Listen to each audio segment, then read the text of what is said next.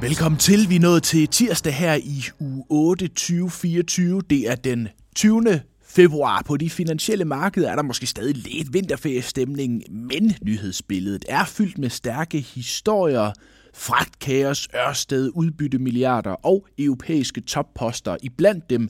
Her er dit overblik. Mit navn er Lasse Ladefod. Der er stadig godt med kaos i global fragt. De mange angreb på øh, de store containerrederier har som bekendt fået dem til at droppe og sejle igennem et af de vigtigste knudepunkter, nemlig det røde hav. Derfor må man søge alternative ruter, for eksempel syd om Afrika eller på land. For eksempel gennem, du har nok gættet det, Rusland.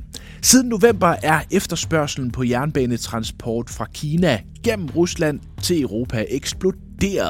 Det fortæller en række speditørgiganter, børsen har talt med.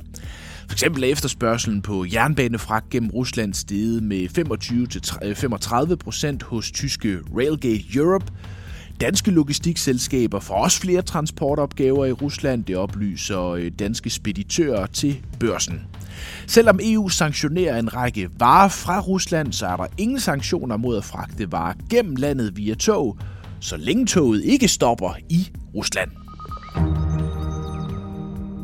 Noget kan tyde på, at speditører og fragtfirmaer skal blive ved med at finde alternative ruter et stykke tid i nu. Lige nu er der i hvert fald ikke noget, der tyder på, at angreb, angrebene i det røde hav kommer til at stoppe.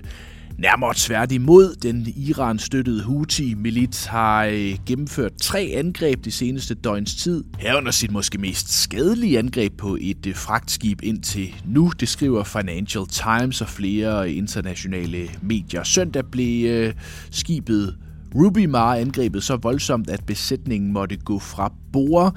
De er nu i sikkerhed, men der er risiko for, at hele tørlastskibet ender med at synke til havets bund.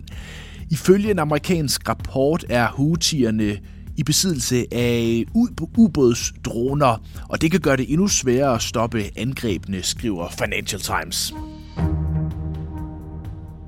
Til de store danske ledelsesgang. Det er svære tider hos energikæmpen Ørsted, som for nylig præsenterede en massiv spareplan, og i samme ombæring meldte ud, at formand Thomas Thune Andersen stopper. Nu har man fundet afløseren. Ørsteds bestyrelse indstiller Lene Skole som ny formand. Lene Skole har siden 2015 været næstformand i, øh, i Ørsteds bestyrelse. Skole hun er øh, også administrerende direktør i Lundbæk-fonden, har tidligere været finansdirektør i Koloplast og også haft mange topstillinger i Mærsk.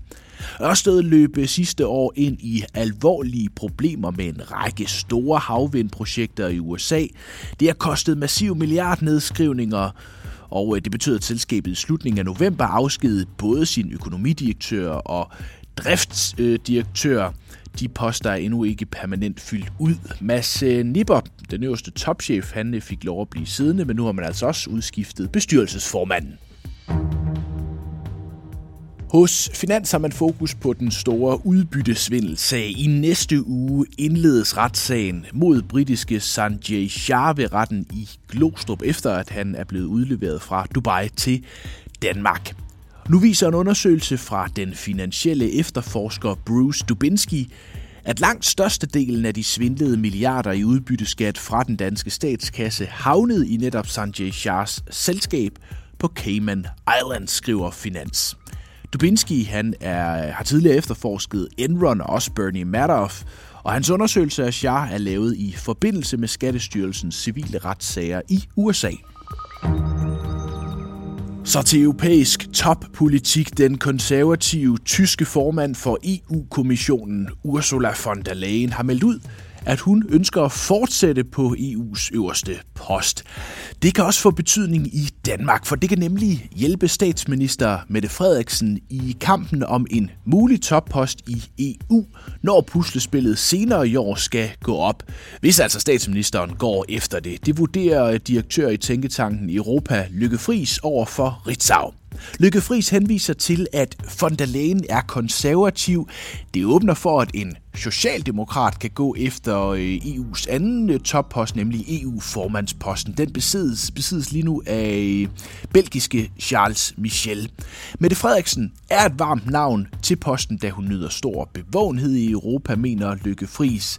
Sidste år blev der spekuleret hæftigt i Frederiksen som ny NATO-generalsekretær, men det endte med, at Jens Stoltenberg forlængede et år på den post.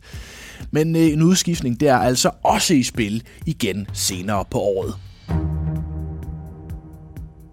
I børsen i dag kan du også læse om den massive mængde nye krav inden for CSR-rapportering.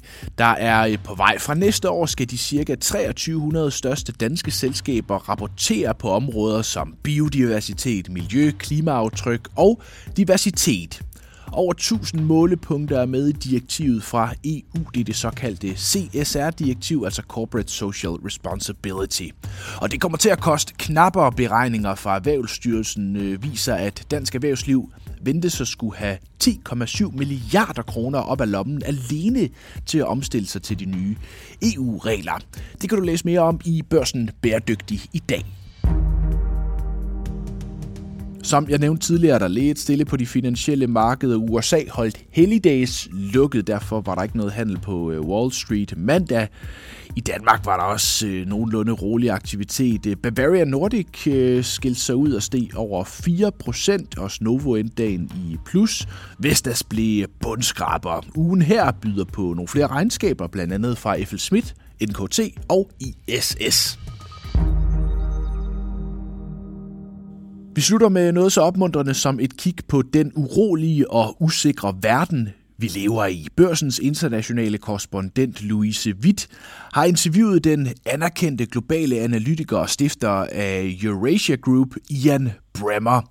Bremmer mener, at de mange kriser og konflikter, Ukraine, Gaza, Taiwan, klima og migrantstrømme, skyldes en decideret geopolitisk recession, som han kalder det. Jeg har spurgt Louise Witt, Hvorfor Ian Bremmer mener, verden er blevet så urolig? Jamen, hans svar er jo, at vi lever i en verden uden lederskab. Vi havde den kolde krig, hvor vi havde to supermagter.